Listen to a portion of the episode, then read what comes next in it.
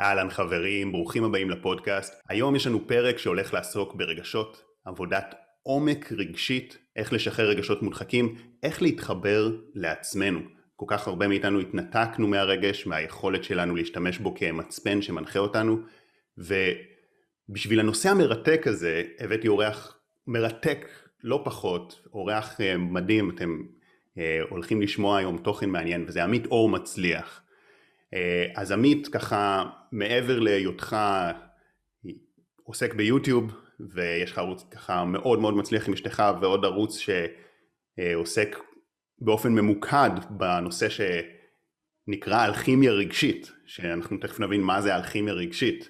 אה, זה לא רק נשמע שמעניין זה באמת תחום מעניין ומעשי מאוד.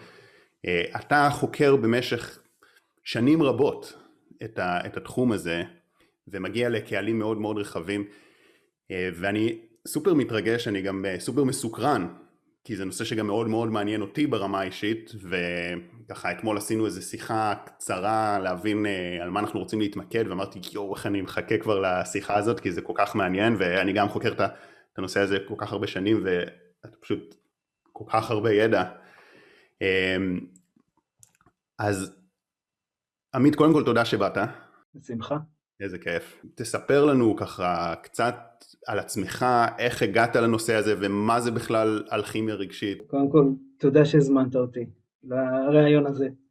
אמ, אז כמו שאמרת, אני כבר שנים רבות, מגיל 21, עוד מעט אני בן 38, בגיל 21 אני חוקר את התודעה שלי, ולמעשה יש לי אובססיה לגלות מי אני ומה משמעות החיים עבורי ומה זה כל הדבר הזה פה שאנחנו קוראים לו מציאות. מאוד מתחבר לכל הנושא של אלכימיה בכלל, שמי שקצת מכיר את כל הנושא הזה, אלכימיה זה אה, גישה פילוסופית מעשית שכמעט נעלמה מהעולם, היא הייתה קיימת פה לפני מאות שנים על ידי אה, אה, קוסמים ואנשי רוח ואנשי מדע של פעם, לפני שהתחיל המדע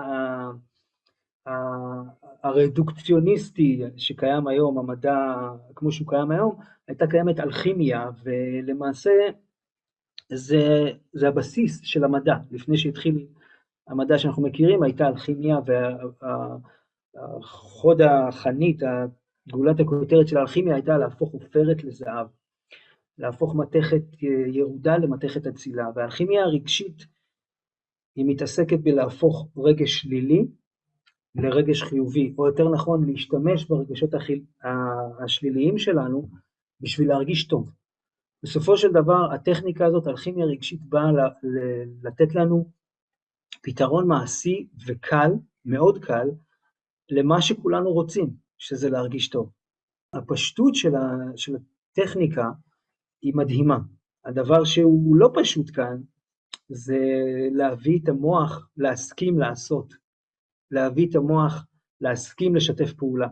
זה הדבר אה, שלמעשה 99% מהעבודה זה לשכנע את המוח או לתת למוח סיבה מספיק טובה לעשות את הפעולות המאוד מאוד פשוטות האלה, שאנחנו תכף נדבר עליהן, בשביל להשיג התקדמות נפשית, רגשית, משמעותית ביותר, בזמן קצר ביותר. ובחיים האישיים שלי אני כמובן מיישם את זה על עצמי, ואני יכול להגיד שגם אני עברתי תהליך של הסכמה בדברים שנמצאים איתי מגיל אפס, כמו הפרעות אכילה, אה, אכילה רגשית, אה, דימוי גוף אה, נמוך, חוסר ביטחון. כשאתם, מי שמאזין, תעשו את העבודה הזאת של האלכימיה הרגשית, אז מה היו היתרונות של זה? מה, למה חשוב לעשות את העבודה? אז אמרת, הנה זה פתר לי בעיות אכילה, זה העלה לי את הביטחון העצמי והדימוי העצמי. אמ, עכשיו נתייחס לחרדה ואולי תרצה להתייחס גם לעוד דברים, מה, מה זה בעצם נותן כשאנחנו עושים את העבודה הזאת וכמובן תכף אה, נסביר בדיוק מהי העבודה אבל קודם צריך להבין כאילו למה היא. כל כך חשובה. זה קודם כל לגבי חרדה, חרדה זה לא רגש, חרדה זה סימפטום שכבר יוצא לפני השטח בצורה פיזיולוגית בעקבות רגשות מודחקים שלא נתנו להם מענה. והחרדה זה כבר מצב שבו הגוף נכנס למצב של פחד קיומי. אה, אני בתור בן אדם שעבר התקפי חרדה על בסיס יומיומי כמה שנים מהחיים שלי, יודע שאין יותר מדי מה לעשות כשיש התקף חרדה, זה סוג של משהו שפשוט צריך ללמוד איך לתת לו לעבור ולא להזין אותו. הטכניקה הזאת מלמדת קודם כל איך להתמודד עם התקף חרדה, והיא גם מטפלת בשורש של החרדה. זאת אומרת שהיא מדבר, מטפלת בנקודה שיצרה את החרדה מלכתחילה. עכשיו אותה נקודה שיצרה את החרדה, היא אותה נקודה שיצרה את החוסר ביטחון, היא אותה נקודה שיצרה את הייאוש, אה, אה, את התסכול, את הדיכאון, את כל הרגשות השליליים שאנחנו מרגישים ואנחנו לא יודעים איך להתמודד איתם. אז הטכניקה הזאת מטפלת בכל הטווח, בכל הספקטרום של הרגשות השליליים, מכיוון שהיא לא באמת מתעסקת ברגש עצמו, היא מתעסקת במה שיושב מתחת לרגש.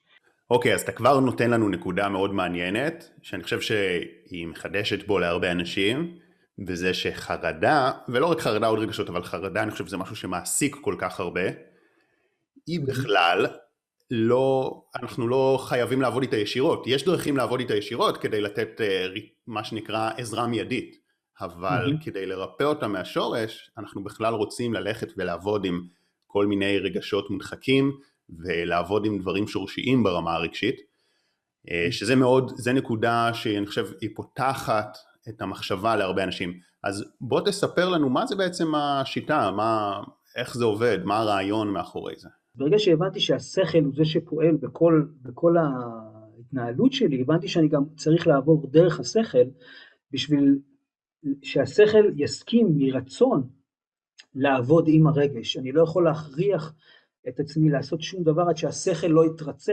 ו- ויבין ממקום מאוד לוגי, ממקום מאוד אינטלקטואלי, למה כדאי לו לעבוד עם הרגש, ואיך לעבוד עם הרגש, והמוח גם צריך היה לקבל המון המון אישורים ולראות שזה באמת עובד. הנושא המעשי, למרות שיש תרגילים מעשיים שאנשים עושים, בדרך כלל, עד אמצע התהליך, אנשים לא מצליחים להרגיש את העבודה, הם עושים את זה ממקום שכלי, אוקיי? אבל למרות שעדיין אנחנו מתרגלים את זה, אנחנו לא מרגישים את זה עד בערך חצי מה, מכל התהליך הזה, וכל הפילוסופיה של האלכימיה הרגשית יושבת על פילוסופיה שנקראת, באנגלית זה נקרא נון-דואליות, בעברית זה נקרא תודעת האחדות. הפילוסופיה של תודעת האחדות אומרת שהכל אחד. כל מה שקיים זאת אנרגיה אחת שרוטטת בדחיסויות שונות, אותה אנרגיה אה, לובשת צורה, ואנחנו חלק מאותה אנרגיה, ואנחנו משחקים עם האנרגיה הזאת, זאת למעשה אותה אנרגיה אחת שמשחקת עם עצמה בדחיסויות שונות של תדרים שונים, ואנחנו חלק מהדבר הזה, אז בדתות קוראים לזה אלוהים, בניו אייג' קוראים לזה היקום, אנרגיה אחת הפועמת בכל, והפילוסופיה פה קוראת לזה תודעת האחדות. גוף האדם זאת מכונת רגשות. כל דבר שנחווה על ידי האדם נחווה בצורה של רגש. ואיך אנחנו יודעים את זה? אם אנחנו נוציא את הרגש מתוך החוויה שלנו, אנחנו הופכים להיות רובוטים. אנחנו לא, לא יכולים לחוות את החיים האלה אם הרגש לא קיים. לאדם יש את היכולת להגיד או לשאול מי זה שמרגיש, מה זה הרגש הזה, מי אני בתוך כל הדבר הזה. זה הדבר שמבדיל את האדם מכל שאר בעלי החיים, וזה מאפשר לאדם לעשות עבודה עם הרגש. מה ההבדל בין בין לעשות עבודה עם הרגש לבין להיות, להיות הרגש. בעל חיים למשל, הוא נמצא, כשיש לו רגש, אז הוא פשוט הרגש, הוא לא עובד עם הרגש, הרגש פשוט הופך להיות מי שהוא, הגוף שלו מנוהל על ידי הרגש. כשיש הצפה רגשית של כעס, זה הופך להיות זעם, איך הזעם מתבטא בגוף שלנו, הגוף הופך להיות מכווץ, אנחנו עוברים לעמדה הגנתית או התקפית, הפנים שלנו מתכווצות, כל הגוף הופך להיות הרגש הזה, נכון? כי יש הצפה. אבל הדבר הזה קורה רק בגלל שאנחנו לא יודעים מה לעשות עם אותו רגש. וכשהרגש הזה בונה מטען ובונה מטען ובונה מטען, הוא פשוט בשלב מסוים מציף אותנו. ואז זה יכול להיות זעם, זה יכול להיות חרדה, זה יכול להיות תסכול עמוק, זה יכול להיות ייאוש עמוק, זה יכול להיות דיכאון, זה יכול להיות עצב מאוד גדול, זה יכול להיות כל מיני רגשות שפשוט מציפים אותנו. עכשיו, מכיוון שהגוף שלנו הוא בנוי לרגש, איך אנחנו יודעים את זה? כי מה עושה הדבר, מה הדבר הראשון שתינוק עושה כשהוא מגיע לעולם? הוא בוכה, נכון? הוא בוכה בגלל שהוא חווה הצפה רגשית מאוד מאוד גדולה, והדרך היחידה שלנו אה, בתור תינוקות לנקז את ההצפה הרגשית הזאת זה דרך בכי. בגלל זה בכי זה משהו שהולך איתנו כל החיים כשיש לנו הצפה רגשית. לא משנה אם זאת הצפה רגשית שלילית או הצפה רגשית חיובית. כשיש הצפה רגשית אנחנו מוציאים את זה דרך העיניים, כי זה, זה כמו שסתום, זה פשוט שסתום ניקוז שמתבטא אצלנו אה, בדמעות. ותמיד אחרי שבוכים מרגישים יותר טוב. למה? כי יש ניקוז של, פשוט של, של לחץ מאוד גדול שנבנה בתוכנו. אז כשתינוק מגיע לעולם ופתאום כל החושים שלו מקבלים הפגזה, הפגזה חושית, הפגזה של תדרים, הדרך היחידה של הגוף שלו לעבוד עם זה, זה מיד לבכות. ולכן תינוקות עד שהם לומדים במהלך החיים לעבוד בצורה אחרת, הם משתמשים בבכי, כי אין, אין, אין להם דרך אחרת. זה לא, זה לא עניין של תקשורת, זה עניין של ניקוז רגשי. הגוף שלנו הוא בנוי לעבודה עם רגשות. כל דבר שאנחנו חווים בחיים האלה בא לידי ביטוי בתוך הגוף שלנו כרגש. עכשיו, אני שם לב בצורה עקבית עם כל בן אדם שאני מדבר איתו, כולם כמעט בלי יוצא מן הכלל לא יודעים לזהות רגש. זאת אומרת, לא יודעים לזהות מה הם מרגישים. למשל, כמו ששאלת, האם חרדה זה רגש? הרבה שואלים אותי, אמרו לי, אני מרגיש מבולבל. אני אומר, לא, אתה לא, אתה לא יכול להרגיש מבולבל, אתה, הבלבול זה פועל יוצא, זה סימפטום של חוסר שקט, של איזשהו אה, משהו בתוכך שמתבטא בחוויה שלך כבלבול. אז התהליך ההתחלתי זה בניית קשר שכלי בין ההבנה שלנו לרגש. מה זה הרגש שאני חווה בכלל? אז יש פה תהליך... מה זה רגש אה, באמת? מה זה רגש? רגש בגוף... אז קודם כל, רגע, בואו נתייחס לזה במובן הפיזיולוגי. במובן הפיזיולוגי רגש זה כימיקלים. פשוט מאוד, הגוף שלנו מייצר כימיקלים, יש לנו בלוטה במוח שנקראת בלוטת הטולמוס, אה, טולמוס, משהו כזה, והיא פשוט מייצרת כימיקלים, היא, הגוף שלנו פשוט מעבדת סמים משוכללת, אנחנו מייצרים תרכובות מאוד מאוד מורכבות של כימיקלים שפשוט כל פעם שאנחנו חווים רגש, זה הצפה של כימיקל, החומרים האלה מתיישבים לנו על קולטנים בגוף, ננעלים עליהם, וכל הגוף שלנו הופך להיות הרגש הזה, אוקיי?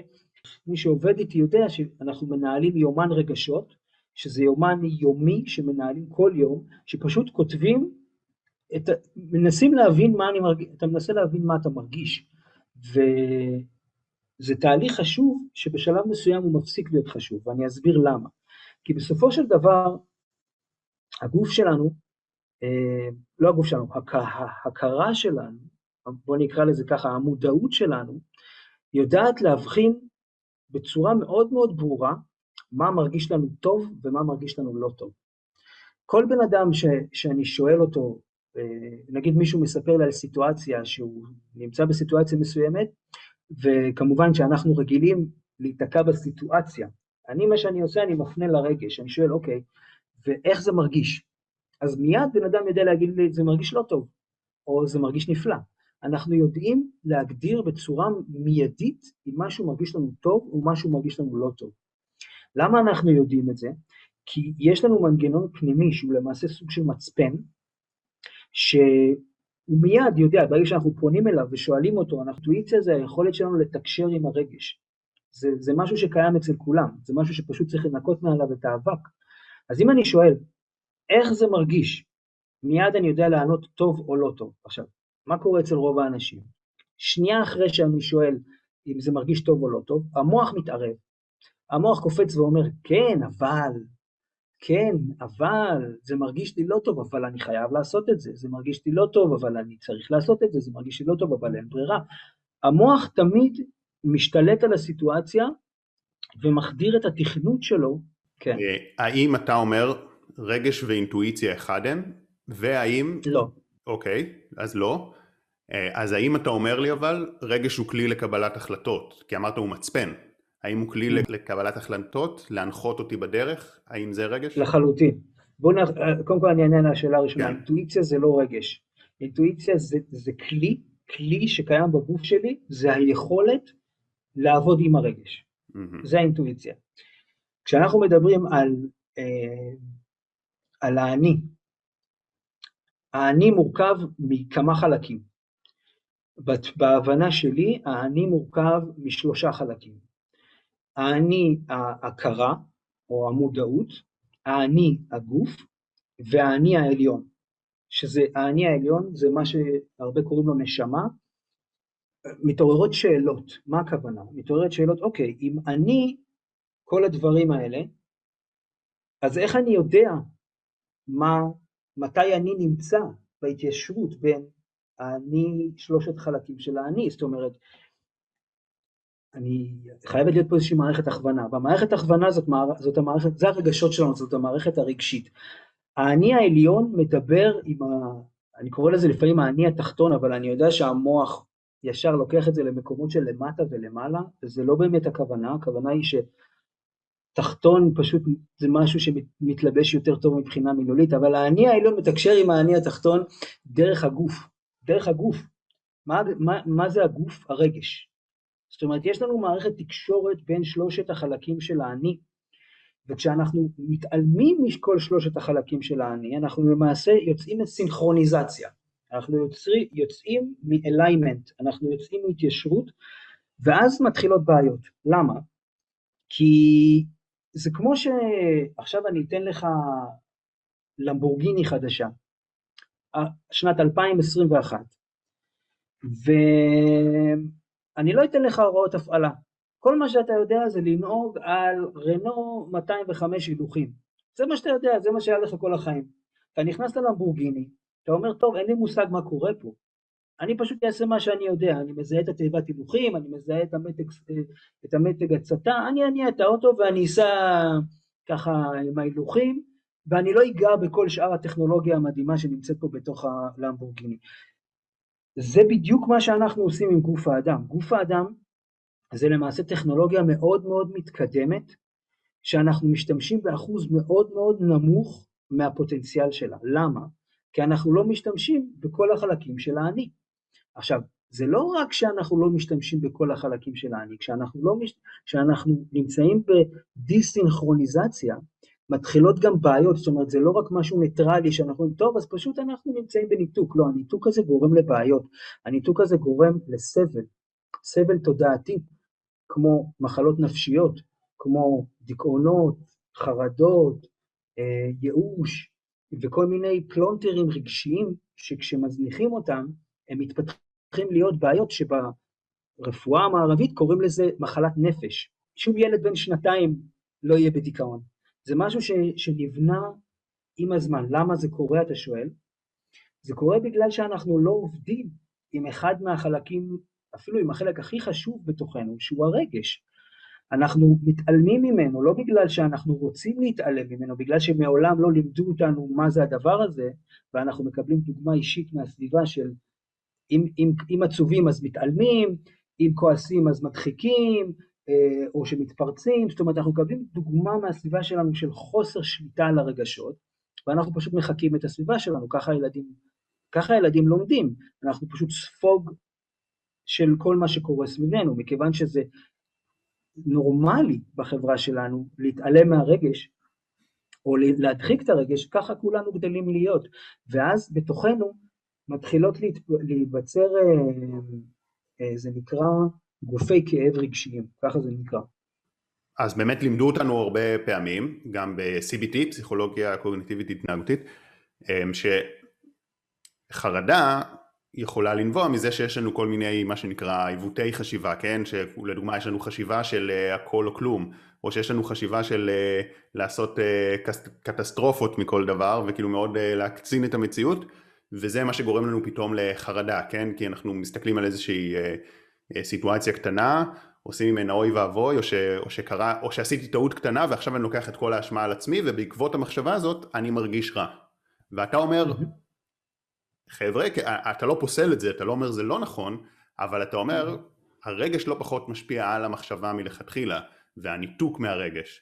אז האם אתה יכול להרחיב על זה, כאילו, באיזה אופן? כי, כי זה... כן. כי יש, כי היום אני חושב שהרבה, מה, חלק גדול מאוד מהטיפול הוא טיפול אה, קוגניטיבי. אנחנו חיים ב... בתפיסה שמהללת את השכל. זה, זה שפה אנחנו חיים. וזה מייצג למעשה את ההתעלמות מהרגש. ואמרתי מקודם שכל כל הגישה הזאת של האלכימיה הרגשית יושבת על, על תודעת האחדות. וכשמבינים את הפילוסופיה של תודעת האחדות, אמ, שגם פה מה זה אומר להבין אותה זה נושא מאוד מאוד גדול, אבל כשמבינים אז מבינים שאני לא המחשבות, אני לא הרגשות, אני לא כל הדברים האלה, אני פשוט זה שחווה את כל הדברים האלה. איך אני יודע שאני לא המחשבות שלי? כי המחשבה באה והמחשבה הולכת ואני נשאר. איך אני יודע שאני לא הרגש? כי הרגש בא, הרגש הולך ואני נשאר. איך אני יודע שאני לא כל הדברים שחולפים? כי אני עומד ומסתכל על כל הדברים האלה שחולפים. למה הנקודה הזאת היא מאוד מאוד חשובה? כי כשמבינים את הדבר הזה, וכשאני אומר מבינים את הדבר הזה, אני אומר את זה בצורה מאוד מאוד קלילה, זה דורש עבודה בשביל להבין את הדבר הזה, קורה איזשהו סוויץ' בתוך המוח, כי מתחילות לעלות אה, שאלות לגבי מחשבות. עולה למשל מחשבה של רגע, אם אני לא המחשבות אז מאיפה מגיעות המחשבות האלה? אם אני לא המחשבות אז למה מגיעות ספציפית, המח... ספציפית המחשבה הזאת, למה היא נמצאת פה? למה, למה אני קלטתי את המחשבה הזאת? ואז אנחנו יוצאים למסע מאוד מאוד מעניין, ואני עכשיו אתן את הסוף שלו. המחשבות שלנו, לפי התפיסה הפסיכולוגית המערבית המודרנית, הם משהו שקורה לפני שהרגש קורה. זאת אומרת, מחשבה משפיעה על רגש. זאת אומרת, יש לי מחשבה מסוימת ואז אני מרגיש. זאת התפיסה. התפיסה הזאת למעשה מייצגת את האמונה הרווחת היא שיש, שיש עולם חיצוני שקיים מחוץ לי, שאנחנו קוראים לו המציאות, שזה עולם התופעות, שזה עולם שקיים ואני קולט אותו דרך החושים שלי, אבל אין לו שום קשר אליי. ויש איזשהו עולם פנימי ש... שהוא מנותק מהעולם החיצוני. הפילוסופיה של הנון דואליות או של תודעת האחדות אומרת שאין דבר כזה עולם חיצוני. התפיסה הזאת אומרת שכל מה שאני חווה, אני חווה בתוכי, אני חווה את זה בתוך ההכרה שלי. זאת אומרת, מה שהעיניים שלי קולטות, מה שהאוזניים שלי קולטות, מה שהאף שלי מריח, הפה שלי טועם והגוף שלי חש, אני חווה את זה בתוך ההכרה שלי תמיד. לכן אם כל מה שאני קורא לו מציאות חיצונית קיים בתוך ההכרה שלי, זאת אומרת שאין שום דבר חוץ ממה שקיים בתוך ההכרה שלי. אם עץ נופל ביער ואין אף אחד שישמע אותו נופל, האם הוא משמיע רעש? אז אני טוען שהוא לא משמיע רעש, אני טוען שהוא רק משמיע, הוא עושה פוטנציאל לרעש.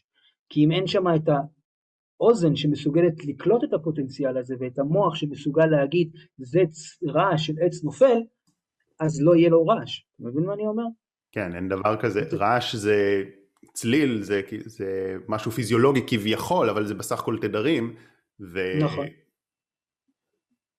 בסוף זה משהו שנקלט באוזניים שלנו, מתפרש במוח שלנו, ואם אף תודעה לא קולטת את זה, אז מה יש שם? רטט. רטט, בדיוק. וזה בדיוק ההבנה שכל מה שאנחנו חווים זה בסך הכל פירוש של רטטים, פירוש של, של דחיסות אנרגטית שהחושים שלנו, המערכת חישה הזאת שהיא פשוט מדהימה בצורה בלתי רגילה, היא יודעת לקלוט את התדרים האלה דרך עיניים, אוזניים, אף, פה ומערכת עצבים, ולשלוח את זה לתוך מערכת מרכזית, ששמה זה מקבל פירוש ומקבל משמעות. עד לפני שזה קיבל את הפירוש, עד לפני שזה קיבל את המשמעות, לא הייתה לזה משמעות. מי זה שנתן לזה את המשמעות הזאת? זה אני נתתי לזה את המשמעות הזאת. ואני נותן לו את המשמעות הזאת לפי האמונה שלי, אוקיי? מה זה אמונה? אמונה זה רעיון שאני מחזיק בו. זאת אומרת, אם יש לי איזשהו רעיון בראש, שבחרתי להחזיק בו שצבע צהוב זה צבע לא טוב. זאת, זה הרעיון שאני מחזיק בו. כל פעם שאני אראה צבע צהוב, יהיה לי, יהיה לי איזושהי התייחסות אליו, זאת אומרת, יהיה לי איזשהו פירוט, אה, צהוב זה לא טוב, אני לא רוצה, אני לא רוצה, אני לא רוצה. כל זה לא קשור בכלל לצבע או לתדר של הצבע הצהוב, זה קשור לאמונה שלי לצבע הצהוב, נכון? התפיסה של תודעת האחדות טוענת שאין דבר כזה עולם חיצוני, זה בסך הכל פירוש של התדרים בתוך ההכרה שלי. זאת אומרת, אין איזשהו עולם חיצוני שאני, שמנותק ממני, זה לא קיים. הכל מתחולל בתוך ההכרה שלי, ואם ההכרה שלי תפסיק לקלוט את העולם החיצוני, במרכאות, אז לא יהיה יותר עולם חיצוני. בחוויה האישית שלי, רגש זה גם תדר. הגוף שלנו זה חתיכת מכונה מדהימה, שמסוגלת לייצר פולסים אנרגטיים חשמליים שניתן למדוד אותם על ידי טכנולוגיות שקיימות היום, אם המוח שלנו מסוגל לייצר את זה והלב שלנו מסוגל לייצר את זה. למעשה הלב שלנו מייצר שדה אלקטרומגנטי הרבה יותר חזק מהמוח שלנו, אפשר לקלוט אותו כמה מטר מסביב לבן אדם. זה, זה דברים שהיום עושים כבר. וברגע שאנחנו מרגישים רגש, ברגע שהגוף שלנו מייצר כימיקל שאנחנו מפרשים כרגש, למעשה אנחנו יוצרים פעימה אלקטרומגנטית. אנחנו פשוט מייצרים פעימה אלקטרומגנטית. עכשיו, הפעימה האלקטרומגנטית הזאת זאת חותמת, זה פשוט קוד. הקוד הזה זה פשוט מסר שאנחנו מעבירים לכל האוסף רטטים הזה שנמצא סביבנו, שאנחנו קוראים לו היקום, אלוהים, אנרגיה אחת הפועמת בכל, לא משנה איך אנחנו קוראים לו, אנחנו למעשה מתערבים בתוך כל המסת רטטים הזאת על ידי תדר ספציפי שלנו אני... שאנחנו מייצרים. אני אשאל אותך שאלה רגע בהקשר של זה. כן. אז בעצם, תגיד לי אם זה מה שאתה אומר. אה, הרבה פעמים כשאנחנו נמצאים ליד אנשים נגיד אה, לחוצים או כועסים, אה, אז זה גם משפיע עלינו לא טוב, אבל יבואו ויגידו אנשים, זה משפיע עלינו לא טוב, בגלל שאנחנו קולטים את שפת הגוף שלהם, אנחנו קולטים את התקשורת הלא מילולית, וזה עובר. אבל אתה בא ותגיד, אפילו אם לא נראה אותם ולא נשמע אותם, רק אולי בן אדם קרוב אלינו יעבור איזה חוויה רגשית, אנחנו לא רואים ולא שומעים ולא יודע מה עובר עליו, זה עדיין ישפיע עלינו בגלל השדה האלקטרומגנטי. חותמת האנרגטית הזאת, כן, חד משמעית, ואני יכול להוכיח את זה גם כן, בצורה מאוד מאוד פשוטה. כשאתה שומע מוזיקה. שמרגשת אותך, ואז אתה אומר, וואו, איזה מוזיקה מרגשת. המשפט וואו, איזה מוזיקה מרגשת זה מחשבה, נכון? מה הגיע קודם, המחשבה וואו, איזה מוזיקה מרגשת, או הרגש של הרגש. המוזיקה? הרגש. Mm-hmm. תמיד הרגש בא לפני המחשבה. העניין הוא שזה כל, קורה כל כך מהר, שאנחנו פשוט לא שמים לב, ואנחנו גם לא מאומנים להתייחס בכלל לרגש, כן. אנחנו מאומנים להסתכל רק על המחשבה. לא, זה גם כמובן לופ, כמו שאמרת, זה ברגע... נכון.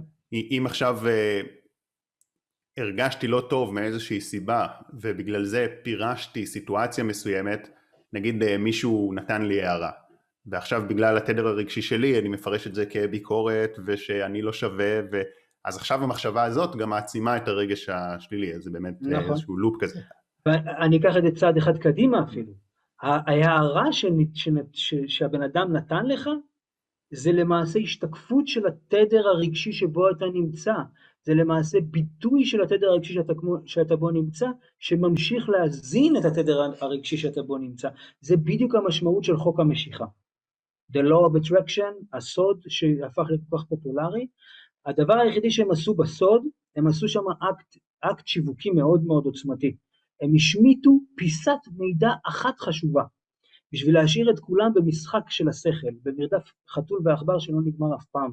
הם פשוט, אה, אה, הם שכחו להזכיר שמה, שמה שבורא את המציאות זה הרגש, לא, לא המחשבה. זה אף פעם לא המחשבה. זה תמיד הרגש. למה? כי כשאנחנו חווים רגש מסוים, אנחנו, כמו שאמרתי לך מקודם, אנחנו חווים, אנחנו מייצרים פעימה חשמלית. הפעימה החשמלית הזאת, עכשיו כל מה שאני אומר פה קורה במהירות האור, זה לא דברים שאנחנו יכולים לשים לב אליהם אפילו. אפשר לשים לב, אבל זה דורש אימון. הפעימה החשמלית הזאת למעשה שולחת מסר לכל מה שקיים, ליקום, בוא נקרא לזה היקום, ואומרת לו, זה מה שאני רוצה. זה מה שאני רוצה. הקוד הרגשי הזה, זה מה שאני רוצה. אז כל המציאות שבסך הכל אנחנו כבר יודעים שהיא קיימת פה, מסתדרת בצורה כזאת שממשיכה להזין את אותו תדר רגשי שאנחנו נמצאים בו. ואנחנו מפרשים את ההאזנה הזאת על ידי מראות שגורמים לנו להרגיש את אותו רגש, צלילים שגורמים לנו להרגיש את אותו רגש, טעמים, ריחות, חוויות, מחשבות שממשיכים להזין לנו את אותו חותמת רגשית שאנחנו שולחים בצורה עקבית למסה הזאת שנקרא לה היקום, כי זה יותר קל לתאר את זה ככה. אז המחשבה זה, בוא, אוקיי, בוא נפתח עכשיו סוגריים על המחשבה. המוח שלנו, יש לו, אין, אין מדען מוח אחד שבא, ש, שמתיימר להגיד שאנחנו מבינים מה זה המוח. אנחנו מגרדים את הקצה של הקצה של הקצה. זו טכנולוגיה מאוד מתקדמת. אחת מהיכולות המדהימות של המוח, מעבר לניהול של גוף האדם, שזה מדהים בפני עצמו, זה תחנת ממסר, זה רדיו. אבל זה רדיו שגם יודע לא רק אינפוט, אלא גם אאוטפוט. זאת אומרת, המוח שלנו יש לו יכולת לקבל, לקלוט ולשדר מחשבות, אבל אין לו יכולת לייצר מחשבות, אוקיי? המוח שלנו לא מייצר מחשבות, ותכף אני אסביר מה הכוונה. מחשבה זה בסך הכל פירוש שכלי של, של אה, חתימה אנרגטית מסוימת על ידי השכל, בדיוק כמו תמונה, צליל, ריח, טעם ומגע. זה פירוש של חותמת אנרגטית על ידי השכל, כי המוח שלנו פשוט יכול לעשות את זה. המוח שלנו יכול לחוות את המציאות הזאת בהרבה הרבה הרבה דרכים. ודרך אגב, חמשת החושים שלנו הם לא הדרכים היחידות, יש עוד דרכים, זה אבל קצת מתקדם לעכשיו. אמ, אז המוח שלנו קולט חותמות אנרגטיות על פי הטווח שהוגדר לו. מי הגדיר לו את הטווח? הרגש. הרגש מגדיר את הטווח קליטה של השכל. זאת אומרת, כשאני חווה צער, המחשבות שלי יהיו מחשבות של צער. כשאני חווה כעס, המחשבות שלי יהיו מחשבות של כעס. כשאני חווה עושר עילאי, המחשבות שלי יהיו מחשבות של עושר עילאי.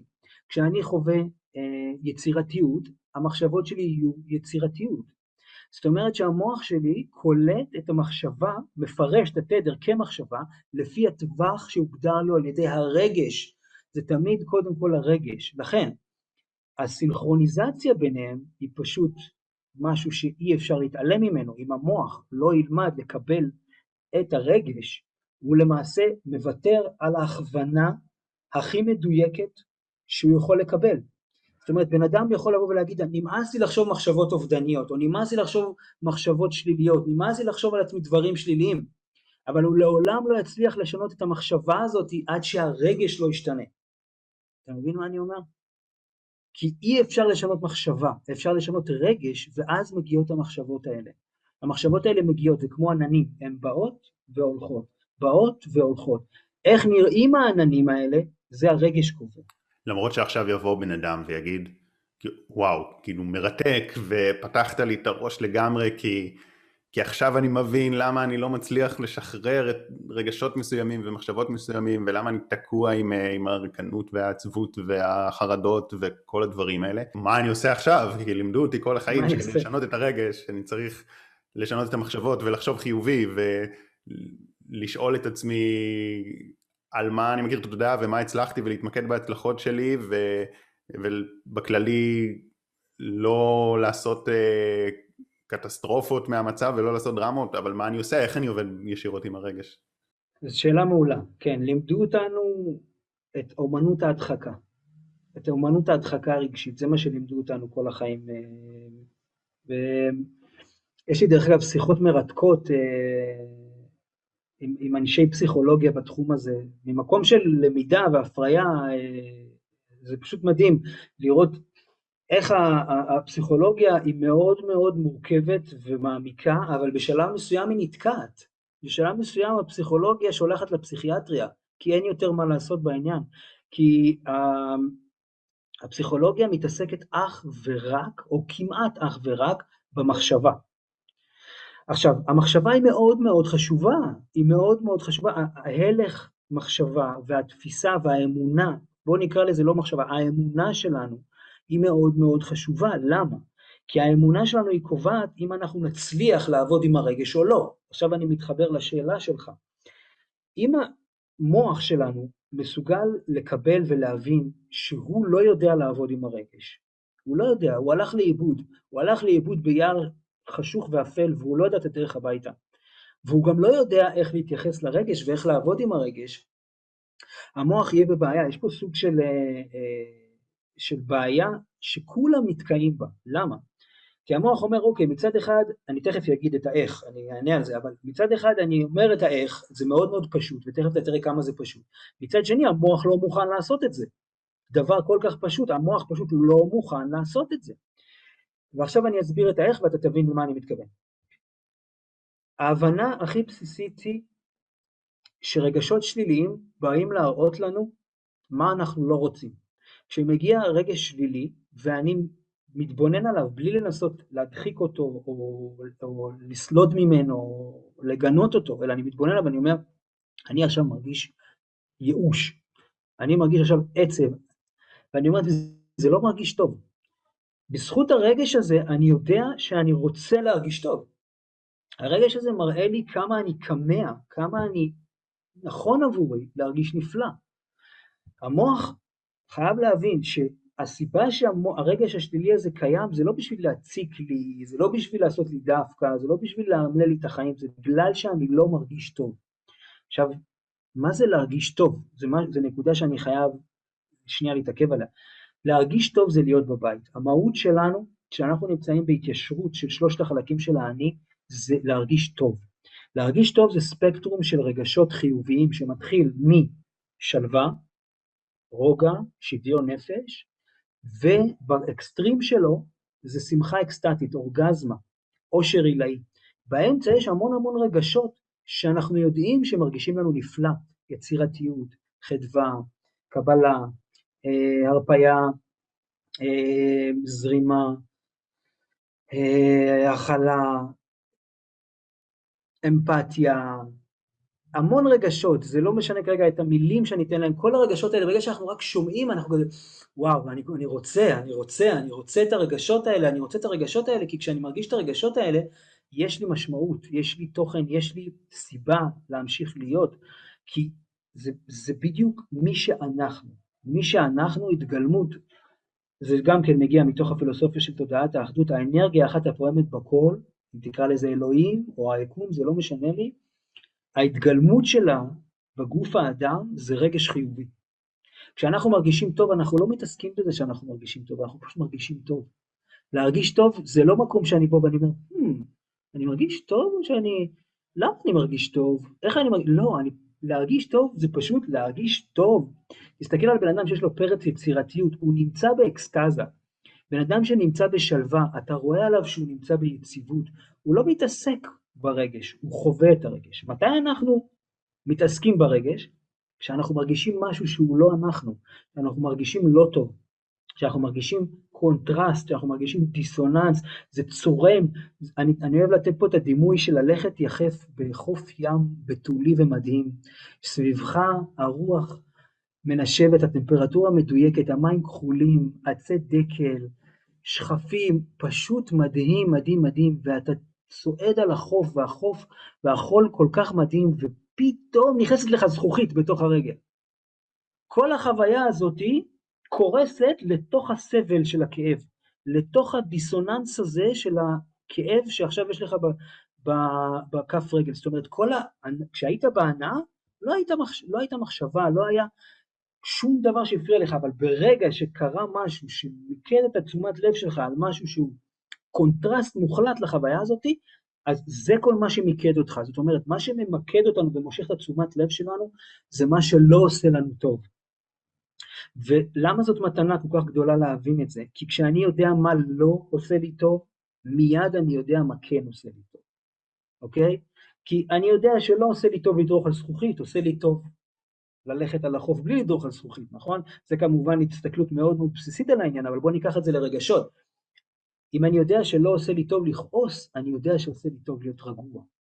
אם אני יודע שלא עושה לי טוב להיות מיואש, אני יודע שעושה לי טוב להיות בקבלה מוחלטת. רגע, אבל למה, אמרת שהייאוש והכעס, יש להם איזושהי סיבה, אז נכון. למה, מה הסיבה? מה הסיבה היא לה, להראות לנו שאנחנו לא נמצאים בבית, ולהראות לנו בדיוק מה אנחנו רוצים.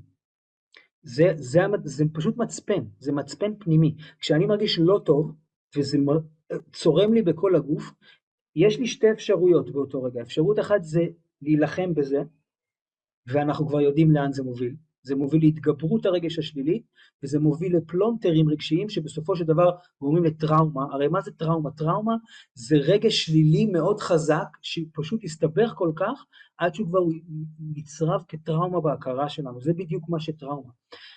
זה למרות שרגע, יבוא בן אדם ויגיד טראומה זה כי קרה לי איזשהו אירוע מאוד כואב בחיים, אמ, כשהייתי ילד התעללו בי, או איזשהו הלם קרב, או משהו האירוע הוא רק הטריגר לרגש, הטראומה נוצרת בגלל ההתעלמות מהרגש שהתעורר או מהרגש שנחווה במהלך אותו, אותה חוויה. אם באותו רגע, באופן תיאורטי, אנחנו קפצנו כרגע לנושא אחר, אבל אני אגע בזה בקצרה, אם באופן תיאורטי אותו בן אדם היה לו יכולת לעשות עבודה רגשית באותו רגע של האירוע הטראומטי, כביכול שהוא טוען, הוא לא היה חווה את זה כטראומה, אוקיי? בגלל זה יש אנשים שעברו אירועים טראומטיים ואחד חווה את זה כטראומה ואחד לא חווה את זה כטראומה. ההבדל ביניהם זה היכולת שלהם לעכל ולאבד את הרגש שהתעורר. זה תמיד הרגש. אם הרגש מקבל הדחקה, אז אנחנו למעשה בונים סוג של צונאמי פנימי רגשי, שבסופו של דבר מתבטא כטראומה. עכשיו, כמה זמן זה ייקח, זה, זה לא רלוונטי, זאת אומרת זה יכול לקחת חמש דקות או לקחת חמישים שנה, זה לא משנה. העוצמה הרגשית, זה מה שקובע את זה, ואיך אנחנו עובדים עם הרגש בזמן שהוא קורה. בזמן שהרגש קורה, זה, זה, זה המפתח, כי זה להכות על הברזל שהוא חם, כשהרגש קורה, אז יש לנו את ההזדמנות לעבוד עליו. כשהוא לא קורה, אי אפשר לעבוד על רגש בדיעבד, או אי אפשר לעבוד על רגש דרך מחשבה, או אי אפשר לעבוד על רגש דרך דמיון. חייבים לעבוד עם הרגש כשהוא קורה, אוקיי? לכן, הטראומות נוצרות בגלל חוסר היכולת שלנו לעבוד עם הרגשות המאוד עזים שמתעוררים בעקבות כל מיני תהליכים, אבל באמת אנחנו נגענו פה בנושא מאוד מאוד גדול ואני תמיד אוקיי, אומר... אוקיי, אז בוא נחזור לתפקיד של הרגש. התפקיד של הרגש, התפקיד של הרגש זה להראות לנו מה אנחנו כן רוצים, דרך זה שאנחנו יודעים מה אנחנו לא רוצים. זאת אומרת שאם אנחנו יודעים שאנחנו לא רוצים להרגיש לא טוב בכל דרך אפשרית, באותו רגע אנחנו יודעים שאנחנו רוצים להרגיש טוב. עכשיו, למה השלב הזה הוא כל כך חשוב? כי אני באופן, בצורה רצופה, עם כל מי שאני מדבר, כשאני שואל את השאלה, מה אתה רוצה או מה את רוצה, אף אחד לא יודע להגיד לי את התשובה לדבר הזה. אף אחד לא יכול להגיד לי מה הוא רוצה, ורק אחרי שאנחנו עוברים תהליכים מנטליים כאלה, אז פתאום בן אדם אומר לי, אתה יודע מה, הבנתי מה אני רוצה, אני רוצה להרגיש טוב. אני פשוט רוצה להרגיש טוב. זה לא משנה לי למה אני מרגיש טוב, אני פשוט רוצה להרגיש טוב. באיזה אופן זה מכווין אותנו? זה מכווין אותנו בזה שההכרתית, האני, מכיר במה שהוא כן רוצה. במה הוא כן לדוגמה, רוצה. לדוגמה מישהו חווה כעס. כן. או פחד. כשבן אדם חווה כעס, אם נגיד עכשיו בן אדם שנמצא באמצע כעס, יסכים לעשות איתי עבודה רגשית, אז אני אשאל אותו, מה אתה מרגיש? הוא יגיד לי, אני כועס. אני אגיד לו, זה מרגיש לך טוב לכעוס? הוא יגיד לי, לא, זה, זה מרגיש נורא, הגוף שלי בוויברציות.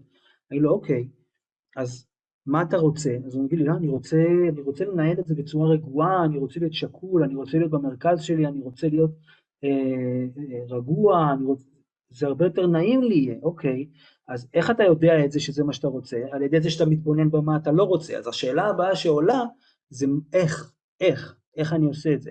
אז עכשיו אני, אני אסביר את האיך. כשעולה הכעס, ואנחנו כבר מאומנים מנטלית להבין שהכעס הוא לא האויב שלי, הוא בסך הכל בא לפה בשביל להראות לי מה אני לא רוצה. השלב הראשון זה שלב של קבלה מוחלטת. קבלה מוחלטת מתבטאת כהכרת תודה. הכרת תודה לכעס. למה?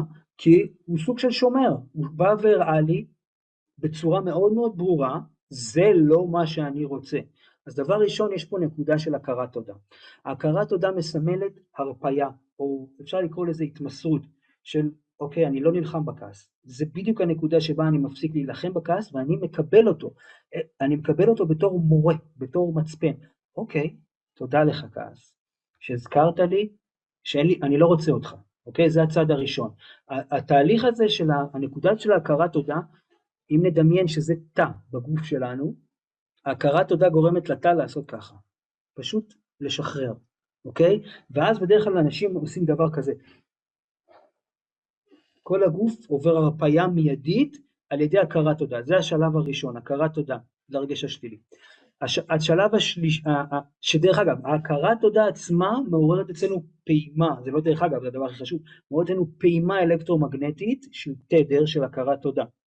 התדר של הכרת תודה הזאתי מכוונן מחדש את השכל שלנו, כמובן כל זה קורה במהירות האור, לטווח קליטה חדש של מחשבות, אוקיי?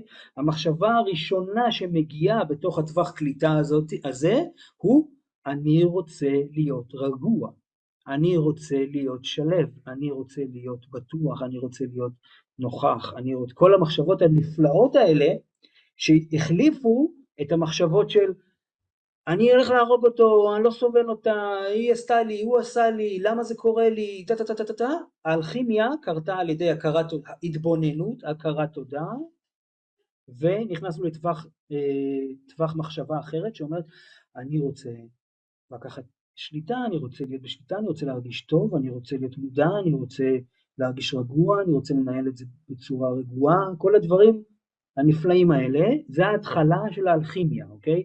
זה ההתחלה, התבוננות, הכרת תודה, כניסה לטווח חדש של תדר, אוקיי? עכשיו, רוב האנשים, זה אני רואה אצל כולם בלי יוצא מן הכלל, המומנטום, מומנטום זאת מילה מאוד מאוד חשובה פה, מומנטום זה אה, כוח הנע, כוח דחף, או בעברית הרגל, הוא כל כך חזק, שברגע שאנחנו עושים אלכימיה לרגש שלילי, אוטומטית מתעורר רגש שלילי אחר.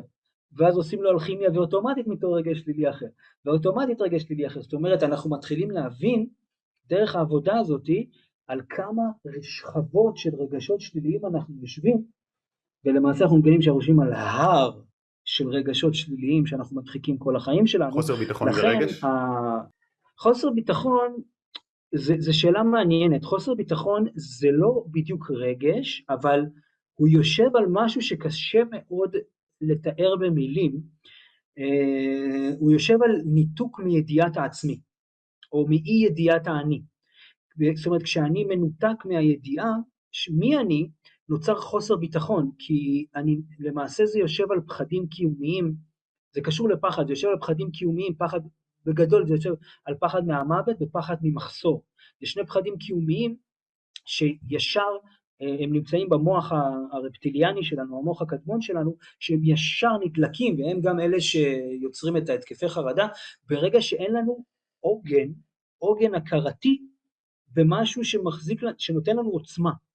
והעוצמה הזאת מגיעה מתוך ההבנה של מי אני, של ההבנה שלי לעבוד עם הרגש, העבודה עם הרגש, מתוך כל זה מגיע עוגן ונעלם החוסר ביטחון הזה, שיושב למעשה על הפחדים, על פחד של, של, שנובע מניתוק מהידיעה, אתה מבין?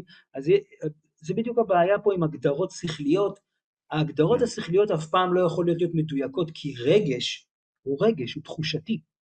כן. והמוח אף פעם לא יכול לתאר את התחושה, זה כמו שאני, נגיד ואתה מעולם לא היית בכנרת, מעולם לא, לא, לא, לא נכנסת לתוך מים, אוקיי? ואנחנו הולכים לכנרת, ואני נכנס לתוך המים ואתה עומד בחוף ואומר לי, אני מפחד להיכנס, אני אומר לך, בוא, המים נעימים, המים ככה, זה נעים, זה רטוב, זה פה פה פה פה פה פה לא משנה כמה אני אתאר לך, אני, עד שאתה לא תיכנס לתוך המים, אתה לא תחווה את המים, אתה מבין מה אני אומר? לכן המוח, יש גבול כמה הוא יכול להגדיר תחושה ורגש. אז זה תמיד כזה, זה נקודה טריקית כשאני עובד עם אנשים על ההגדרות המדויקות, בשלב מסוים אנחנו מפסיקים כן. לנסות להגדיר. זה, זה נכון לעשות את זה בהתחלה, אבל אין לזה... בלונגרן מה שחשוב זה להרגיש טוב או לא טוב, זה מה שחשוב. ואז אני, אני מעלה שאלה שיכול להיות שגם הרבה יזדהו איתה. נניח שיש בא בן אדם והוא שכיר והוא מלא שנים, הוא לא אוהב את העבודה שלו, לא טוב לו שם, נכון, רגש לא, לא נעים, אה, ואז הוא אומר, אוקיי, זה מכווין אותי ליצור שינוי בחיים, ובין שהוא רוצה לעבור לעבודה אחרת, או להקים את העסק שלו, או הוא רוצה ליצור איזה שינוי, ויש איזה משהו שמאוד מתחבר לו, לחוזקות שלו, לשליחות שלו, והוא מחליט, אני יוצר את השינוי הזה. Mm-hmm. וכשהוא מדמיין את זה, זה מרגיש לו מאוד טוב, זאת אומרת, הרגש פה מכווין אותו לזה. אבל אז הוא בא לעשות את הצעד, הוא בא להתפטר, והוא חווה פחד מאוד מאוד גדול. אז האם הפחד הזה הוא פחד אה, אותנטי שבא להכווין אותו לא לעשות את הצעד, או שהפחד הזה במקרה הזה הוא משהו שדווקא לא צריך להקשיב לו וצריך מה שנקרא אולי להתעלם מהפחד הזה, מה, מה עושים במצב הזה? זו שאלה טובה, והשאלה הזאת היא מאוד דומה להמון שאלות שאני מקבל שמגיעות מתוך ניסיון להבין אינטלקטואלית משהו שלא ניתן להבין אינטלקטואלית, ואני אסביר מה הכוונה. התפיסה של תודעת האחדות, כמו שאמרנו מקודם, אומרת שאין שום דבר שקיים בחוץ, שהכל קיים בתוך ההכרה שלנו. וכמו שדיברנו מקודם, ההשתקפות של, של, של הרגש שלנו מתבטא במציאות שלנו, אוקיי? אנחנו חווים אותו במציאות. זאת אומרת שהסבל שהבן אדם חווה בעבודה שהוא לא אוהב להיות בה, זה כבר פועל יוצא של רגש ש... שמתבטא בעולם התופעות, בעולם המציאות, כעבודה שהוא לא אוהב להיות בה, אוקיי? ואם הוא ינסה לנשו, לשנות את התופעה, אז הוא לא עובד עם הגורם. הגורם זה הרגש. השאלה שצריכה להישאל פה, מה הרגש ש... שהתופעה החיצונית מהדהדת? עכשיו, פה נכנסים כבר לעבודה רגשית של מה אתה מרגיש כשאתה נמצא בעבודה. מה הרגשות שעולים בך? אם עכשיו אני נגיד ואני עושה איתך את התהליך ואתה עכשיו, אה, ואני צריך אה, להכווין אותך, אז אני אומר לך, אתה תיקח דף ועט ותכתוב את כל הרגשות השליליים שעולים בך בתוך החוויה של המקום עבודה שלך. ואז כשאתה יודע מה הרגשות השליליים האלה שעולים, תעשה איתם אלכימיה של הרגש. זאת אומרת, הכרת תודה והצהרה של מה אתה כן רוצה להרגיש. אל תתעסק בלמצוא עבודה חדשה, אל תתעסק ב- בלשנות את המקום עבודה שלך, אל תתעסק ב- בדברים האלה, תתעסק ברגשות שהביאו מלכתחילה את העבודה הזאת, את ההשתקפות של הרגש שלך כמקום עבודה שאתה סובל בו. עכשיו המילה סבל היא, היא מילה כללית, בתוכה יושבים הרבה הרבה רגשות. עכשיו המוח אומר רגע, מה, אתה רוצה להגיד לי שאם אני אעבוד על הרגשות האלה, העבודה שלי תשתנה? אז אני אומר, כן, אבל אתה לא מתעסק בלשנות את העבודה. חוק המשיכה אומר שהרגשות, הרגש שבו אתה נמצא, יהדהד את המציאות שאתה חווה, ולא ההפך. לא המציאות שאתה חווה תהדהד את הרגש שאתה מרגיש. זה השינוי תפיסה הכי גדול שצריך לעשות בשביל להבין את הגישה הזאת. התופעה שהעיניים קולטות, האוזניים שומעות, מגיעה אחרי הרגש. זאת אומרת, דרך אגב, הנה עוד מתנה מדהימה שאנחנו יכולים להיעזר בה להכוונה, המציאות שלי כבר מראה לי את הרגשות שלי. זאת אומרת, אם המציאות אה, אה, מעוררת רגש מסוים, זאת אומרת שקודם כל היה רגש שהדהד את המציאות הזאת. מדובר בו בלקיחת אחריות פנימית אמיתית, לא בזה שאני הולך להתפטר ולמצוא עבודה אחרת, אלא בזה שאני אעשה עבודה עם הרגשות האלה שהדחקתי כל החיים, אני ארגיש טוב, ואז המציאות שלי תהדהד את הרגש הטוב הזה שאני מרגיש. עכשיו, יש, זה טריקי, זה טריקי, אני אגיד לך למה. כי המוח, ובכלל כל הגישה ה-new age ית שמאוד מאוד קרובה לסוד, אומרת, אתה צריך לדעת מה אתה רוצה. אתה צריך תמונה ברורה של מה אתה רוצה. האלכימיה הרגשית פותרת אותך מזה, היא אומרת, אם אתה מסתכל על, על האינסוף, ואתה אומר שאתה יודע בדיוק מה הסיטואציה שתגרום לך להרגיש טוב, אתה למעשה אומר, אני בוחר סיטואציה אחת מתוך האינסוף.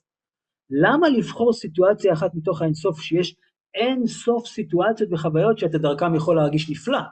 בוא נשאיר את זה ספונטני, בוא פשוט נתרכז בלהרגיש טוב, ואז אנחנו נהדהד מציאות שמרגישה טוב. יכול להיות שזה לא יהיה העבודה שאתה חושב שתגרום לך להרגיש טוב. יכול להיות שזאת לא תהיה הבת זוג שאתה חושב שתגרום לך להרגיש טוב. יכול להיות שזה לא המיליון דולר שאתה חושב בבנק שאתה צריך. יכול להיות שזה לא האוטו שאתה חושב שאתה צריך. יכול להיות שזה 99.9 אחוז דברים שאתה בכלל לא מודע שיכולים להיכנס לתוך ההכרה שלך, אם תאפשר להם להיכנס, על ידי זה שתתעסק במה אתה מרגיש, mm. ולא מה אתה רוצה לחוות. אני חושב שזו תובנה שהיא משחררת ברמות מאוד מאוד גבוהות, כי הרבה פעמים באמת. אנחנו מרגישים שכמו שאתה אומר, אני רוצה, אני רוצה את העבודה הספציפית הזאת, אני רוצה את הבת כן. זוג הספציפית הזאת, כן. או, או בכלל, או אני רוצה זוגיות, או אני רוצה שהילדים שלי יסתדרו ביניהם, וכל כך הרבה דברים אנחנו רוצים, ו, וכשאנחנו אומרים, איך זה הולך לקרות? איך הדבר הזה הולך לקרות? ואתה אומר, עזבו מאיך זה הולך לקרות, עזבו אפילו ממה יקרה, תתמקדו בעבודה הרגשית, אתם תתחילו למשוך אליכם לחיים. עכשיו, אני חושב שעכשיו בקרב המאזינים שלנו זה מתחלק בערך לשתי קבוצות, וקבוצה אחת אומרת, אמ, טוב עמית אתה קצת נאיבי, אתה, הלוואי שהיית צודק, אבל העולם קצת יותר מורכב ממה שאתה אומר, אה, בסוף יש מציאות, ו... ואין מה לעשות, כאילו זה לא, זה לא הכל מה שהרגש יוצא, אני מסכים שהרגש משמעותי, אני מסכים שהמחשבות אה, אה, משמעותיות, אבל כאילו בוא, זה לא עד כדי כך כמו שאתה אומר, זה קבוצה אחת. אה, ואז הם צריכים דרך ממך איך לבחון את השיטה, כי אנשים אומרים רגע כאילו בסדר זה נחמד דיבורים אבל בוא, בוא נראה איך זה עובד ויש את הקבוצה השנייה שהם גם צריכים לבחון, הם, הם בכיוון ההפוך אבל הם גם צריכים דרך לבחון את זה כי הם אומרים נכון עמית אה, אתה צודק והם אומרים אמן על כל מה שאתה אומר ו... אבל זה גם איזושהי אמונה עיוורת כי במבחן התוצאה אני רוצה לראות אותם כאילו שקורה להם משהו בחיים והם מתמקדים רגע בלעצור את הכל אה, ללכת, אה, לשבת באולי ריטריט כזה, להתמקד ברגש או לעשות תרגיל רגשי ולא לעבוד במציאות. כאילו הם יכולים להגיד אמן על מה שאתה אומר, אבל זה לא בהכרח אמונה שיושבת ממקום מאוד מוצק. אז בעצם לא משנה איפה אתם, איפה אנחנו, איפה אנשים נמצאים, אני חושב שהדרך היא, אנחנו צריכים איזושהי דרך לבחון את הדבר הזה ברמה חווייתית ולראות אם הוא עובד לנו. אז מהי הדרך הזאת? איך בן אדם יכול כאילו צעד צעד לבחון את הדברים שאתה אומר ולראות אם הם עובדים לו בחיים? אני יכול להגיד לך מה עבד עבורי. זה כל מה שאני יכול לשתף. אני הייתי באותו מקום. אני הייתי במקום שאתה מתאר אחד, אחד לאחד. אני יוצר את המציאות שלי דרך המחשבה שלי. היה לי את ה... בניתי בתוך הבית שלי, בתוך ארון, שמתי תמונות, עשיתי פוטו-מונטז שלי, בתוך כל מיני סיטואציות שאני רוצה, עשיתי תרגילי דימוי, מחשבה, לברום מציאות דרך מחשבה, לא התעסקתי בכלל עם הרגש. הייתי באמונה שאני יכול לברוא בדיוק מה שאני רוצה, את האנשים שאני רוצה, את הכמות כסף בבנק שאני רוצה, את הבת זוג שאני רוצה, את המצב הבריאותי שאני רוצה, ונכשלתי בכולם. הכל קרה אחרת, וזה הכניס אותי לייאוש מאוד מאוד גדול. מאוד מאוד גדול, נכנסתי למעשה למערבולת הכי גדולה בחיים שלי. וכשיצאתי מהמערבולת הזאת, זה מה שהביא אותי להבנות שאני נמצא היום. והדבר שהביא אותי להבנות האלה זה שאלה אחת פשוטה. מה אני רוצה? פשוט, תכלס, שורה תחתונה. מה אתה רוצה? אתה רוצה בת זוג? לא, לא, לא, אני לא רוצה בת זוג. אני רוצה להרגיש משהו מסוים בתוך זוגיות, אוקיי? אתה רוצה כסף? לא, לא, אני לא רוצה כסף, אני רוצה להרגיש את, החוש, את החופש שמאפשר לי שפע כלכלי. מה אני רוצה? אני רוצה את, ה, אה, את החומר הזה והזה, את המוצר הזה, לא, לא, אני רוצה את הרגש שהדבר הזה מביא לי. ואז אמרתי, אוקיי, כל הרגשות האלה שאני רוצה להרגיש, מה זה? זה פשוט להרגיש טוב. ואז נפל לי האסימון, אמרתי, אני רוצה להרגיש טוב. זה לא מעניין אותי איך, זה לא מעניין אותי מתי, זה לא מעניין אותי למה וכמה, הבנתי, הבנה מאוד מאוד פשוטה, שאני רוצה לקום בבוקר עם חיוך וללכת לישון בערב עם חיוך.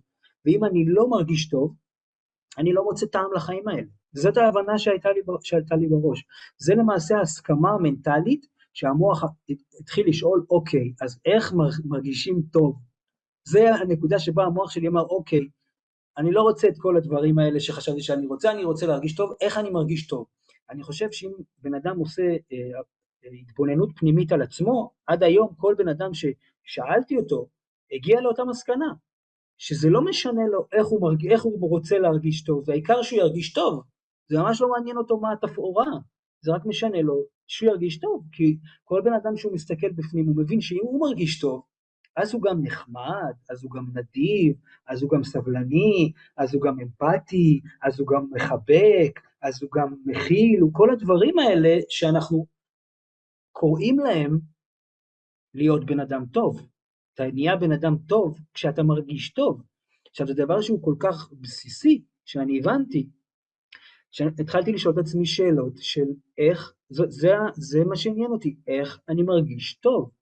ואז הבנתי זה כמובן תהליך שלקח הרבה הרבה זמן, שעד שאני לא יאפשר למוח, עד שהמוח שלי, סליחה, לא יאפשר לי להתחיל פשוט, לא להתחיל, לקפוץ למים, באנגלית זה נקרא to take a leap of faith, לתת קפיצה של אמונה, התמסרות מוחלטת לתוך העבודה הרגשית הזאת, אני רק יכול להישאר על שפת המים ולהגיד זה יעבוד, זה לא יעבוד, זה יעבוד, זה חרטא, זה לא חרטא, זה, זה סתם, זה נאיבי, עד שאני לא פשוט אקפוץ לתוך זה ואתמסר לזה, אז המוח שלי אמר, אוקיי, אבל לכמה זמן? אז אמרתי לו, אוקיי, למאה ימים, מתאים לך? אז אמר, אוקיי, אני קופץ למאה ימים. ואז התמסרתי לזה, וראיתי מה קרה לי. עכשיו, כשבן אדם חווה, הוא לא צריך יותר שום שכנועים, הוא לא צריך יותר שום הוכחות. עכשיו, הרבה שואלים אותי את השאלה שאתה שואל, אני עונה תשובה מאוד פשוטה, מה יש לך להפסיד? אתה גם ככה מרגיש חרא. כאילו, לחזור להיות אומלל, אתה תמיד יכול לחזור להיות מיואש ומדוכא ולסבול. אתה מרגיש טוב, אתה שם, אתה כבר שם, תמשיך מה שאתה עושה, אתה, עושה, אתה, אתה מצליח בזה, כי אתה מרגיש טוב, אתה, אתה בהגשמה, ביצירה, בבריאה, בחיבור לעצמך, אתה, אתה לא צריך את הטכניקה הזאת, אבל אתה לא שם, אז מה יש לך להפסיד? 100 ימים בחיים שלך? ואז בן אדם עושה עם עצמו איזשהו חשבון פנימי, ויש אנשים שאומרים, אוקיי, אני מוכן לנסות, ויש אנשים שאומרים, אני לא מוכן לנסות, וזה הכל בסדר. אני רק יכול להגיד מה זה עשה לי, מה זה עדיין עושה לי, מה זה עושה לבת זוגתי, מה זה עושה לכל בן אדם שמוכן לעשות את העבודה הזאת. בהתחלה, כש, כשהתחלתי, כשזה התגבש לגבי תרגול, אני הרגשתי באופוריה, כי הרגשתי שאני, מה זה, אני ראיתי ניסים מול העיניים שלי, ניסים, דברים שהיום אני כבר לא אני כבר רגיל אליהם, ככוח ההרגל, אבל בהתחלה זה היה נראה לי כמו נס, שבא אליי חבר, ואני יושב ומדבר איתו כמה שעות טובות, והוא מצליח להרים טלפון לאימא שלו, שהוא לא דיבר איתה כבר כמה שנים בגלל מטענים רגשיים, הוא מצליח להביא את עצמו למקום שהוא לא חווה סערת רגשות, והוא מנהל איתה דו-שיח, שהם נפגשים אחר כך, ובוא'נה, זה מבחינתי זה נס, זה נס. כל זה כי הוא הסכים לעשות עבודה עם הרגשות שלו.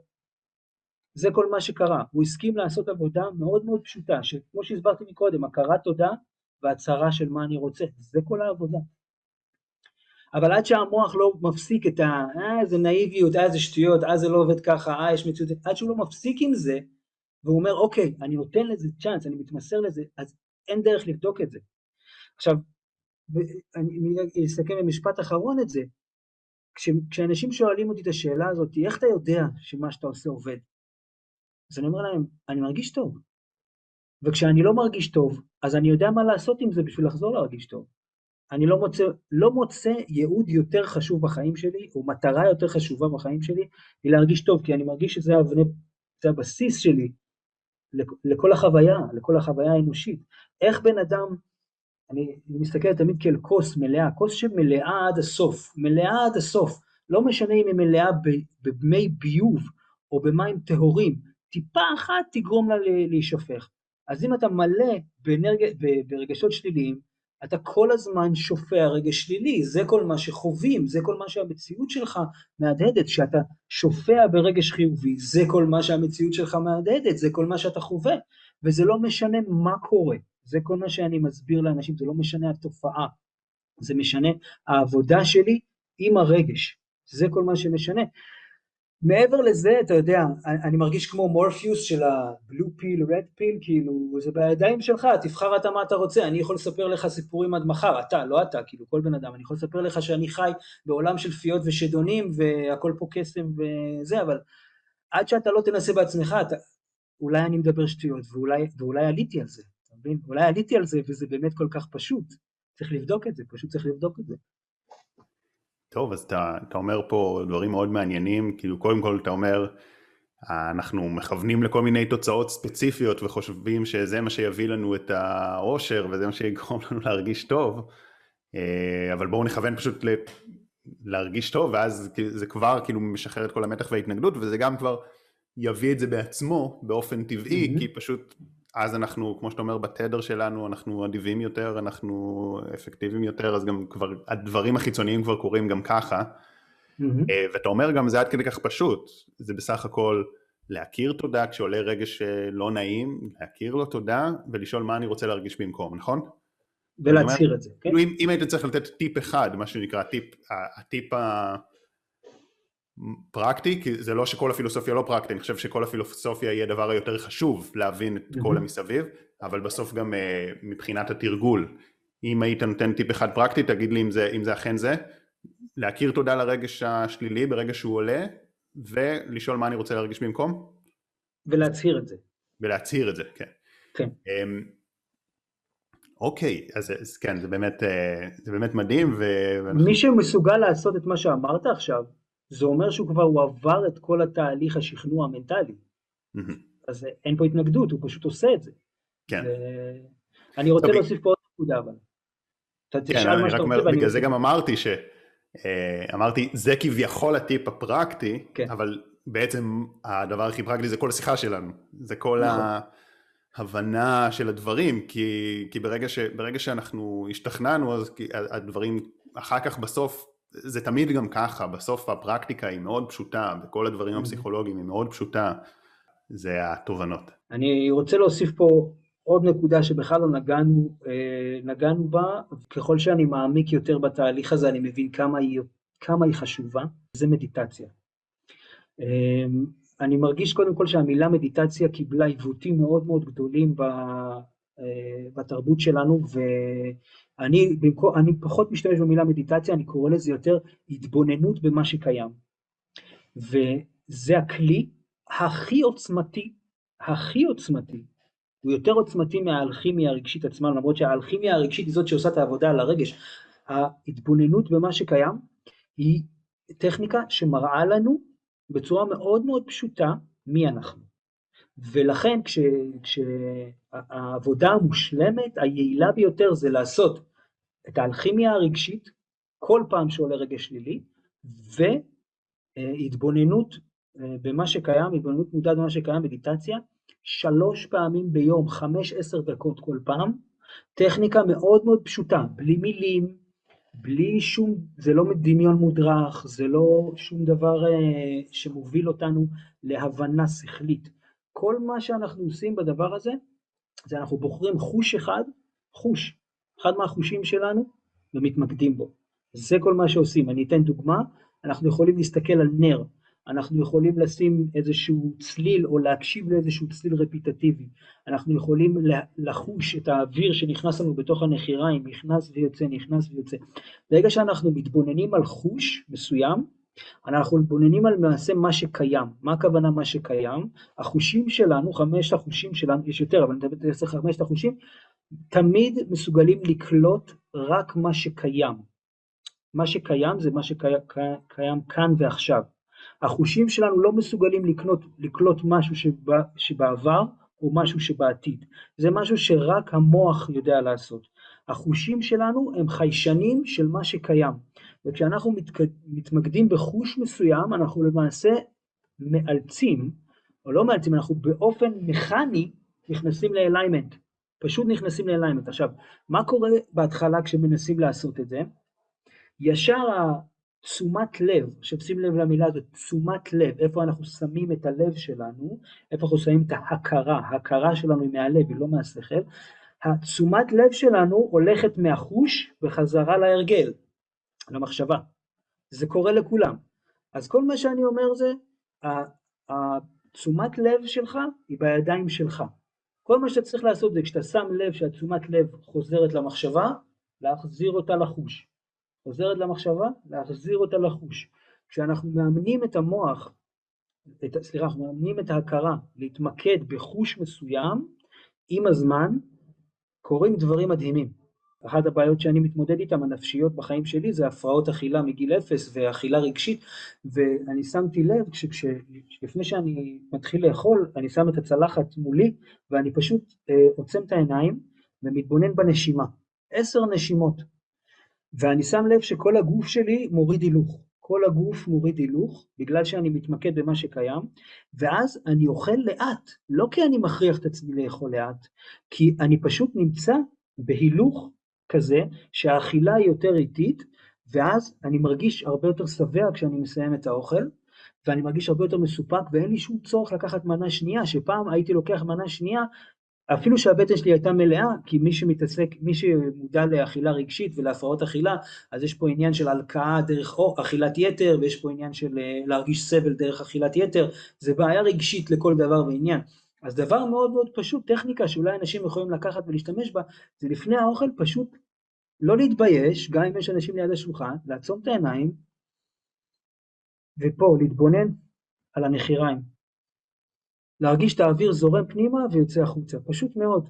כמה נשימות, זה, לי זה מחולל פלאים. זה, זה כן. ככה. אני, אני מאוד מתחבר, אני גם בדיוק uh, הקלטתי עכשיו איזשהו קורס על התמכרויות, בטח יצא בקרוב, וזה באמת uh, הנושא הזה של המיינדפולנס, uh, כאילו להתחיל להיות מודעים אה, הוא נושא מאוד מאוד חזק, זה באמת אחד, אחד הכלים להתמודד עם כל סוג של אה, התמכרות או הרגל כזה, בין שזה אכילה רגשית ובין שזה משהו אחר. אגב, אה, אנחנו יכולים לפתוח פה אינסוף סוגריים ואינסוף אסוציאציות חדשות, כן, כי אומר אכילה רגשית, אז מה זה, זה באמת בריחה מאיזשהו רגש, וזה כל התמכרות, כל התמכרות היא בריחה מאיזשהו רגש כואב, אז כאילו שעושים את העבודה הזאת שדיברנו עליה ושדיברת עליה, אז מן הסתם זה, זה סוף להתמכרויות, אבל בסדר, לא, לא ניכנס לזה עכשיו כי זה עוד אה, שיחה בפני עצמה. לגמרי. אמ, אני חושב אבל שאנשים גם חייבים להבין אבל שאי אפשר לנקות עשרות שנים של הדחקה רגשית ביום יומיים. זה משהו שדורש התמסרות לאורך זמן. גם אחרי התהליך של המאה יום, אני אומר לכל מי שעובר איתי את התהליך, המאה ימים האלה מסמלים רק את ההתחלה, לא את הסוף. זה רק הנקודה שבה אתה מתחיל לעבוד על הדברים. אני נגיד אישית עושה את זה כבר שנים, שנים של העבודה הרגשית הזאת, אמ, ורק השנה, רק ב-2020, כי בשנה שעברה, אה, אז מצאתי את אחת ההדחקות כאילו הכי גדולות, כאילו חזרתי אחורה, אתה יודע, לדבר בילדות שלי הכי כואב ושזה השתחרר, הו, מה, מה נפתח, ו, mm-hmm. וזה כבר היה אחרי שדיברתי על הנושאים האלה והבנתי אותם מאוד לעומק, אבל יש תהליכים שלוקח להם זמן, אני, על אותו רציונל אני מניח שגם יכול להיות שדברים כאילו שעוד כמה שנים אני אפתח ואגיע לשלב הבא, כי אנחנו כל הזמן מתפתחים, זה, זה ככה. ו, וזה סבלנות, כאילו זה לא, זה כמו, כמו שמדברים בדיאטה, זה לא אני עושה עכשיו דיאטה, דיאטת 18 הימים להרזייה מהירה, זה עכשיו אורח חיים בריא לכל החיים, אז אותו דבר זה גם עם העבודה הרגשית, זה לא כן. דיאטה רגשית, זה עבודה רגשית לכל החיים. אגב, גם אמרת מדיטציה, בערוץ הזה אנשים לא, לא מפחדים ממדיטציה, הרבה, הרבה פה באו כי הם, כי הם מתרגלים אה, מדיטציה בערוץ, אז באמת אה, ככה קיבלתם עוד, עוד תמריץ ועוד מוטיבציה לעשות את זה, זה באמת אחד הכלים החזקים ביותר שיש לנו. אה, ועכשיו באמת אני אשאל אותך, באמת, אחרי שנתת גם כל כך הרבה ערך ו, וידע באמת מהפכני ומעניין וחשוב, אני בטוח שמי שנשאר איתנו עד לפה גם מאוד מתחבר לדברים שאתה אומר. איך אפשר למצוא, למצוא אותך, לשמוע עוד ממך, או דיברת על איזושהי תוכנית, 100 ימים, אז uh, הבמה שלך. אז קודם כל אני פתחתי את, ה, את הערוץ יוטיוב שנקרא האקדמיה לאלכימיה רגשית, אה, שכמובן מי שרוצה מוזמן לבוא ולהירשם לערוץ יוטיוב, אה, זה לא לכסף. התהליך של המאה ימים זה משהו, התהליך עצמו זה גם... נשים קישור למטה גם, אני אשים קישור כן. בזה. גם כן, גם התהליך של המאה ימים זה לא תהליך שאני עושה, זה תהליך של הבן אדם עושה. אני, אני מוכן ללמד את התהליך בחינם, אני לא לוקח כסף על התהליך. זה, זה, זה, זה, זה, זה רוטינה מאוד מאוד פשוטה. מה שכן, מי שרוצה את הליווי האישי שלי, אני יכול להציע את הליווי האישי שלי, שיחות טלפון, ייעוץ ותמיכה וכל הדברים האלה, אבל הבן אדם יכול לעשות גם את התהליך הזה לבד. הטכניקה היא מאוד מאוד פשוטה, אולי אפילו נעשה, אם תרצה מתישהו, אה, סרטון רק על זה, שאני מסביר את כל התהליך של המאה היום, אין פה משהו מורכב. אבל הדבר המורכב... אם אתם רוצים סרטון. כזה על כל התהליך, אה, תגיבו למטה. אם נראה מספיק תגובות, נעשה. בהחלט. תראה, אני, לא, אני, אני לא צריך להגיד לך, אתה יודע, ובטח אנשים שצופים בך גם כן יודעים, עולם התופעות, עולם החומר, הנוסחה זה החלטה, פעולה, התמדה. כל דבר בעולם החומר, אם יש לו החלטה, פעולה והתמדה, הוא בסופו של דבר מתגשם. כולם יודעים את זה, זה רק עניין של כמה זמן זה לוקח. אותו דבר לגבי התוכנית הזאת של המאה ימים. אם בן אדם מקבל את ההחלטה ממקום של הבנה אינטלקטואלית, והוא לא, הוא, הוא עושה את העבודה, זאת אומרת הוא עושה פעולה, והוא מתמיד, זה יקרה. אני לא חלק מהסיפור הזה, אני בסך הכל, מה שאני מביא זה את הפילוסופיה, את הטכניקה, ומי שרוצה מעבר לזה אה, אותי אחד על אחד בטלפון, אז זה גם אפשר לקבל, אבל זה לא קשור, זה, זה, לא, זה גם לא מותנה וזה לא, בן אדם יכול לעשות את זה לבד עם עצמו, אז האקדמיה לאלכימיה רגשית, כנסו, תראו, אני אה, מניח שאני גם אני אעלה לשם עוד הרבה תכנים, למרות שזה די חוזר על עצמו, זה די חוזר על עצמו. אה, יש כוח לחזרתיות, יש כוח לחזרתיות, נכון. יש כוח בלשמוע את אותם דברים בווריאציות קצת אחרות, כי זה מחלחל פנימה, זה, זה גם מה שגם אה, אמרתי קודם, שבסוף הפרקטיקה שנתת היא כל כך פשוטה, אבל מה בפועל הדבר הפרקטי? החזרתיות הזה של, של לשמוע את הדברים, של נכון. רגעי ההה כאלה, של אה, סטורי, אני קורא לזה סטורי, כן. זה, כן, זה לא פחות פרקטי מסרטון חמש כלים ונותנים לכם רק את הכלים, זה צריך לשמוע את כל נכון. המסביב, זה חלק מהעניין, בגלל זה אנחנו עושים פודקאסט ולא... אה, האם היינו יכולים לסכם את הסרטון הזה גם, ב, את הפודקאסט הזה גם בפחות? אה, כנראה שהיה אפשר, אבל זה לא היה נותן את אותו עומק כמו נכון. שנותנים ב, כשמדברים על הדברים בווריאציות שונות, ב, אז זה חשוב כל הזמן לשמוע. אז אני אשים לכם קישור לערוץ של עמית כאן למטה, וכמובן אה, תגיבו אם אתם רוצים עוד ורוצים לשמוע על תוכנית 100 ימים ורוצים לשמוע עוד על רגשות ועל הדחקה ועל הדברים האלה, תגיבו ואנחנו בשמחה אה, נעשה עוד וניתן לכם עוד מה, מה, מהמידע הזה ומהכלים האלה. עמית, תודה רבה לך. אה, תודה לך. למדתי המון, אני בטוח שגם הצופים שלנו למדו המון, פרק מרתק וככה גם מאוד מאוד אה, שנכנס לפסיכולוגיית המעמקים, לא רק פסיכולוגיה, לרוחניות, לדברים, לפילוסופיות מאוד עמוקות. אני קורא לזה רוחניות מעשית, כן. זה רוחניות מעשית. אז ממש ממש תודה, ו... ותודה לכם שהאזנתם עד לפה, כמובן אם אתם עד כאן, אה, תעקבו אחרי הערוץ, תעשו לייק כדי ש...